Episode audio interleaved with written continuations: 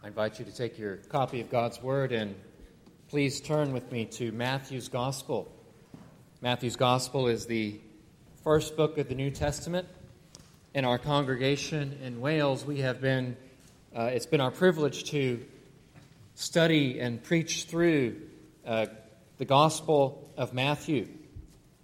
And we have recently touched upon the 11th chapter and in this chapter, we see many remarkable things concerning the Lord Jesus Christ, concerning the ministry of his forerunner, John the Baptist, concerning the rejection of his message by these cities in which he has ministered, but also these great words of consolation. These great words of invitation, the words, Come to me, and I will give you rest. Let us give our attention to the reading of God's Word, chapter 11, Matthew's Gospel. When Jesus had finished instructing his twelve disciples, he went on from there to teach and preach in their cities. Now, when John heard in prison about the deeds of the Christ, he sent word by his disciples and said to him, Are you the one who is to come, or shall we look for another? And Jesus answered them, Go and tell John what you hear and see. The blind receive their sight, and the lame walk. Lepers are cleansed, and the deaf hear. And the dead are raised up and the poor have good news preached to them. And blessed is the one who is not offended by me. As they went away, Jesus began to speak to the crowds concerning John. What did you go out into the wilderness to see? A reed shaken by the wind? What then did you go out to see? A man dressed in soft clothing? Behold, those who wear soft clothing are in kings' houses. What then did you go out to see? A prophet? Yes, I tell you, and more than a prophet. This is he of whom it is written Behold, I send my messenger before your face, who will prepare your way before you. Truly, I say to you, among those born of women, there has arisen no one greater than John the Baptist. Yet the one who is least in the kingdom of heaven is greater than he. From the days of John the Baptist until now, the kingdom of heaven has suffered violence, and the violent take it by force. For all the prophets in the law prophesied until John.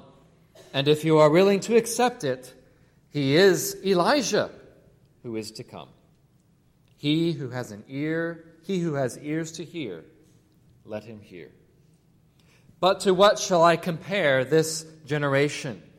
It is like children sitting in the marketplaces and calling to their playmates.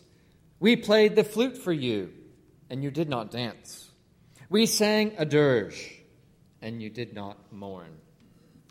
For John came neither eating nor drinking, and they say, He has a demon. The Son of Man comes eating and drinking, and they say, Look at him, a glutton and a drunkard, a friend of tax collectors and sinners. Yet wisdom is justified by her deeds. Then he began to denounce the cities where most of his mighty works had been done, because they did not repent. Woe to you, Chorazin! Woe to you, Bethsaida! For if the mighty works done in you had been done in Tyre and Sidon, they would have repented long ago in sackcloth and ashes. But I tell you, it will be more bearable on the day of judgment for Tyre and Sidon than for you.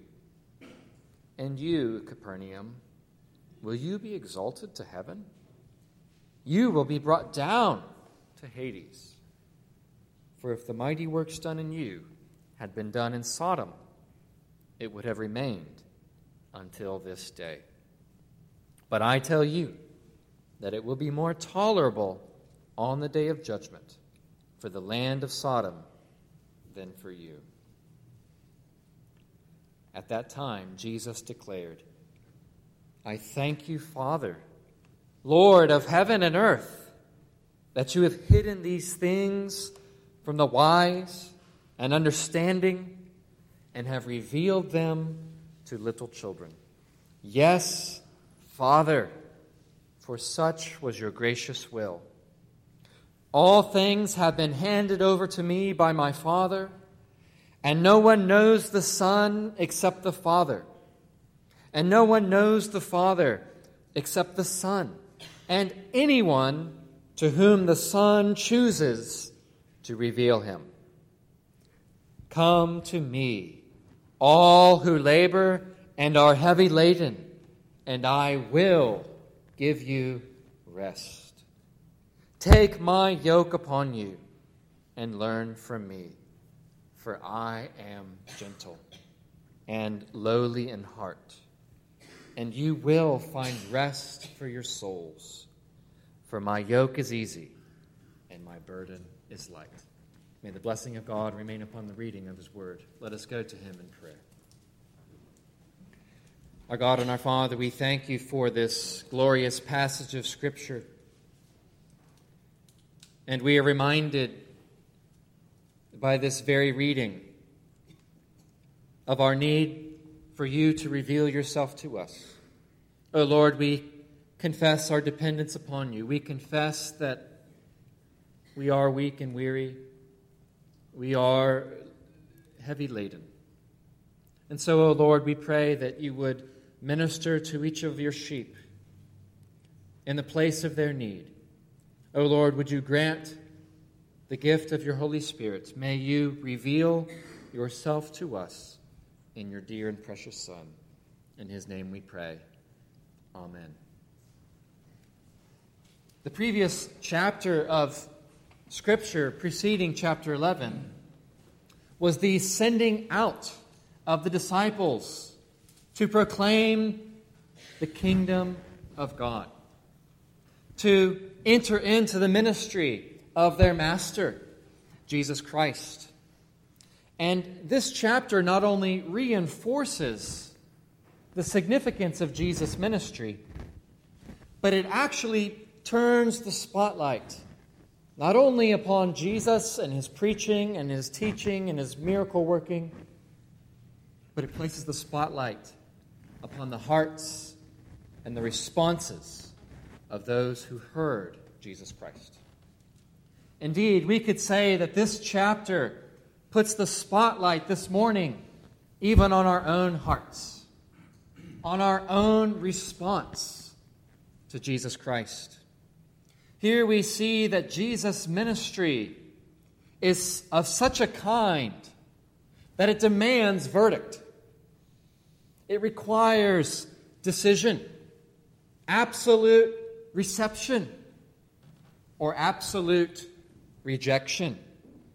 And we find that there can be no teetering between two opinions. We're reminded of the ministry of Elijah in the days in which Israel teetered between serving the Lord with the whole heart and following the Baals. Elijah said, How long will you go limping between two different opinions? If the Lord is God, follow him. But if Baal, then follow him.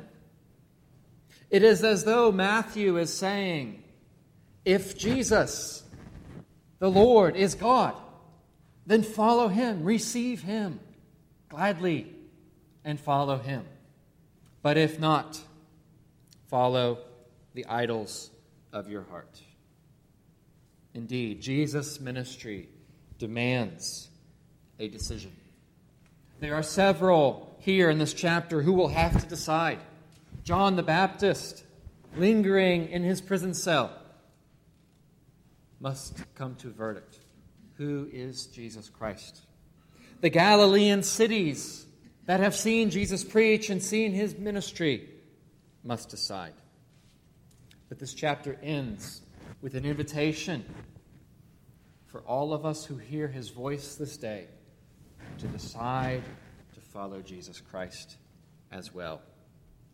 We find that his decision, this decision, rests in the gracious will of the God and Father of the Lord Jesus Christ, who hides these things from the wise and understanding, but reveals them to his children who are lowly and humble in heart. First of all, we see that from verses 1 through 19 that John the Baptist was looking for the Father. And in 20 through 24, these Galilean cities were actually looking away from the Son. But in verses 25 through 30, the invitation is for us today to find the Father in the Son. So, first of all, John the Baptist was looking for the Father, verses 1 through 19.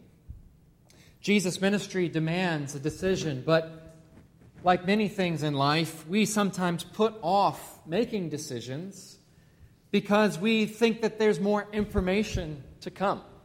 We think we need to wait and watch and observe and study and analyze and then come to a decision. But the question for John and the question for those who saw the ministry of Jesus Christ is what more could God say than to you he has said? What more information did they need? What more evidence did they need that Jesus is the Christ? Jesus came as the preacher of righteousness. He alone has the words of eternal life. His very voice was able to command the winds and the waves, obeying the voice of the Creator. He healed the sick, He cast out the demon, He raised the dead. But in verses 1 through 19, we read about John the Baptist whose vision has been distracted. He once was able to perceive without doubt or without hesitation Behold, the Lamb of God who takes away the sin of the world.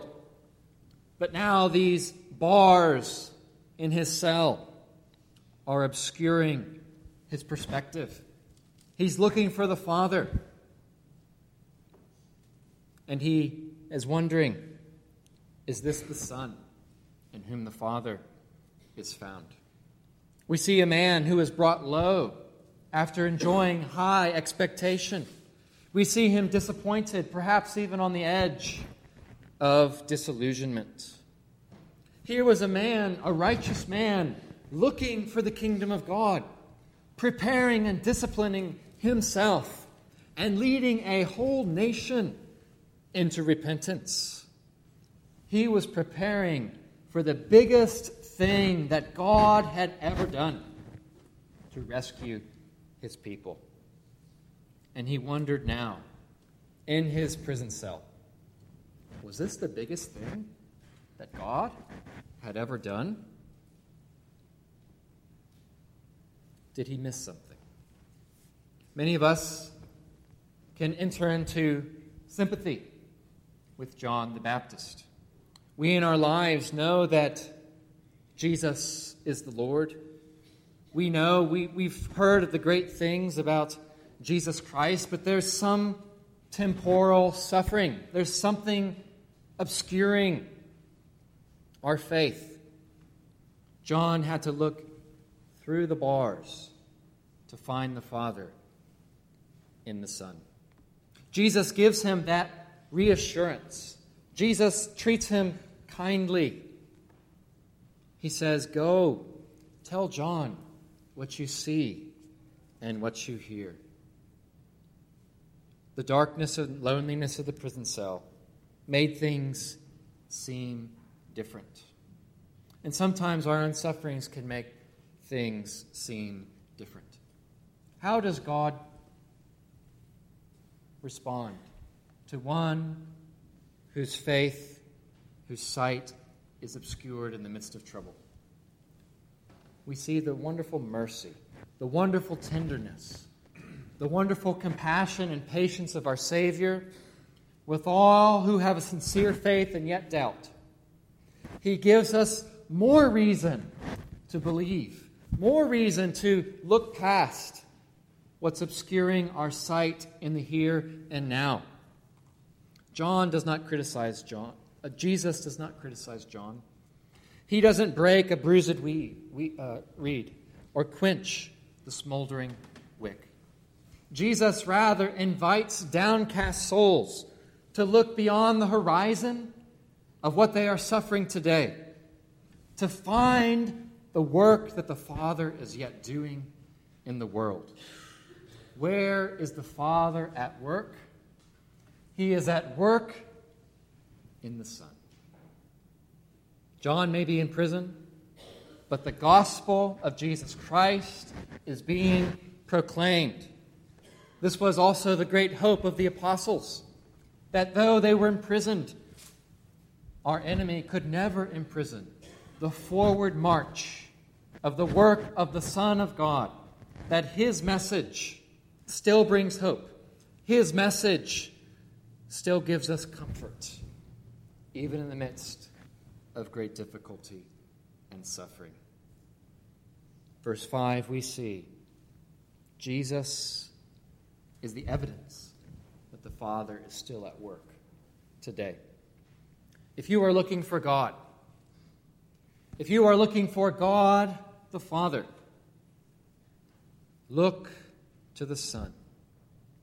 He directed John the Baptist, this man of lowly and downcast spirit, to find the work of the Father in Jesus Christ. And so, if your heart is like John this morning, downcast, your vision is clouded, Jesus offers this invitation. Look through it to the work of the Father in Jesus Christ. Our circumstances and comforts may change for the worse, but God's work continues on in Jesus Christ. In verse 12, we see this verse. From the days of John the Baptist until now, the kingdom of heaven has suffered violence, and the violent take it by force. No matter how this verse is translated, it indicates that if you are a member of the kingdom of God, it will involve great struggle for you. John, in his own experience, knew that great struggle of the kingdom of God. Not everyone is looking for the Father. There are some pushing the Father away. And those pursuing God will find themselves at odds with those running from God. And in verse 16 through 19, we see that beginning of the opposition, not only to John, but that continuation of opposition to Jesus Christ. Have you ever had a conversation with a person with whom you could just never win? Uh, you would argue one side, and then they would argue the other.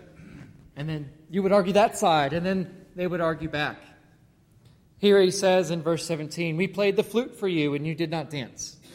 Okay, we sang a happy song, and you didn't dance. Uh, we sang a dirge, and you did not mourn. Okay, we sang a sad song, and you did not mourn. It didn't matter the manner in which the message of God's uh, God's message was preached, there was a determination to reject it on the part of those uh, rejecting the Father. Isaiah talked about this condition in chapter 5. Woe to those who call evil good and good evil, who put darkness for light and light for darkness, who put bitter for sweet and sweet for bitter. John had to come to decision. He must know that in pursuing the Father, he should expect opposition. He should expect such disappointments. And yet, to be open to the gentle reason, the gentle persuasion of Jesus Christ. He must be open to the sweet assurances that God gives to downcast, doubting souls. Decide for Christ. Decide that there is no hope for people who abandon their only hope. John's only hope in prison was still the Lamb of God who takes away the sins of the world. Your only hope in whatever trial, whatever disillusionment, whatever suffering is the Lamb of God who takes away the sins of the world. Receive the ministry of Jesus Christ. Receive his sweet assurances today that the Father is still at work in your life through the Son of God who loved you and gave himself for you. But sadly, we see that many look away from the Son and his assurances. In verses 20 through 24, that these cities of Galilee looked away from the Son.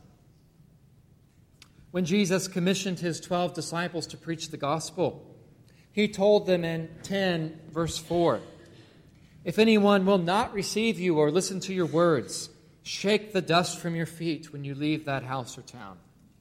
Truly, I say to you, it will be more bearable on the day of judgment for the land of Sodom and Gomorrah than for that town.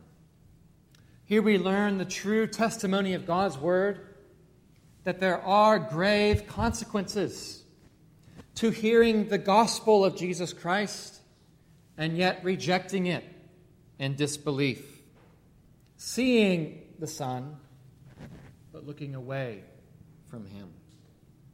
Though John had momentarily lost confidence as his circumstances grew worse, he was nevertheless still looking for the Father. And Jesus responded to such a one with tender mercies and compassions. And he does not break the bruised reed, he does not quench the burning flax. He assured him. But the cities whom Jesus denounces, are not like John. They were not looking for the Father. And when they saw the Father in the Son, they looked away in rejection. For such ones, Jesus has woe. In verse 21 Woe to you, Chorazin! Woe to you, Bethsaida! For what cause does the Son of God decry the peril of these souls. The mighty works done in their midst is the evidence of the Father's work among them. The mighty works were evidences that now God has brought the day of salvation, the day to turn, to believe, to repent. But now those works, which stood as evidence of God's open arms to receive all who would come to him. Now those works stand as testimony against them in the day of judgment. Every work of the Father in the Son is a mighty work of redemption. The cross of Christ is such a sign. It is the preeminent sign that God has done what is impossible for man to save the souls to ransom the captive, to make us free in Christ. These signs of the cross and the resurrection inspire the faith of all God's children. They lift our hearts heavenward and they encourage us as God's children to lay hold on heaven itself and to say, Jesus has earned that for me. But these same signs become a sign of judgment against all who harden their hearts in disbelief. The soul who sees the work of the Father in the Son of God, God dying on the cross, God rising again, but then looks away, either through rejection either through ignoring him, actually makes his condemnation worse. In verse 21, Tyre and Sidon did not enjoy the privilege of Jesus' ministry. There was less light for them to see. These towns of Galilee have enjoyed the full blast of the Father's glory in Jesus Christ. Sodom, verse 23, stands as the great example of civic wickedness, the manifestation of the severity of God's wrath. Yet Capernaum's guilt is yet greater for the rejection of Christ. This is the sin of sins. This is the blasphemy against the Holy Spirit. To ignore the clear testimony of God's work in the Son of God. To reject that hope who is our only hope. And those of us who have grown up in a Christian family, who have a church background, who have seen much gospel light in hearing biblical sermons, reading the Bible, living in a nation whose heritage is a Christian heritage. We know that in our own nation, like these cities of Galilee, the glory of God the Father has shone forth in the preaching of Jesus Christ. God visited Galilee. God has visited us. The Father has visited you with his light. Don't look away. Do not look away from the Son. Embrace the Son, and you will find a Father who has loved you with an everlasting love. And finally, we find that great truth of finding the Father in the Son in Matthew chapter 11, verses 25 through 30. Here we find two glorious truths about our salvation. First of all, in verses 25 through 27, I thank you, Father, Lord of heaven and earth, that you have hidden these things from the wise and understanding and revealed them to little children. Yes, Father, for such was your gracious will. All things have been handed over to me by my Father, and no one knows the Son except the Father and no one knows the Father except the Son, and anyone to whom the Son chooses to reveal him. The Father is delighted to reveal himself in his Son. If we wish to know the Father's heart for you, you may find the Father's heart in the Son of God, who is in the bosom of the Father from all eternity. God is completely in control of bringing a sinner to become a son. It is His loving purpose to draw us to Himself by simply opening up our eyes to see how wonderful His Son is and how wonderful His salvation is. And if we could really see Jesus for who he is, we would be, draw, we would be drawn to him irresistibly. That's the Father's delight, to open up our eyes to see the Son. And secondly, we see the other side of God's salvation in verses 28 through 30. Come to me, all who labor and are heavy laden, and I will give you rest. Take my yoke upon you and learn from me, for I am gentle and lowly in heart, and you will find rest for your souls. For my yoke is easy and my burden is light. The first verses showed us the personal decision of the Father. These verses show us the personal decision of the believer. We must decide to look to the Son it is your responsibility to look to Christ and be saved. No one can do it for you. You must do it from the heart. To believe in your heart that Jesus is the Son of God, and to confess with your mouth that God raised him from the dead, to reach this glorious verdict. In verse 25, God has hidden these very things from those who are in their own pride prevented from seeing the Son of God. Those who believe themselves to be wise and understanding and too sophisticated for these things. What we should mean, what we should understand this to mean is that God resists those who are proud. And if there is anything lifted up in our hearts, may it be made as level as the plains, that we may not be disqualified for grace by a proud heart. But to know that God comes near in grace to the humble.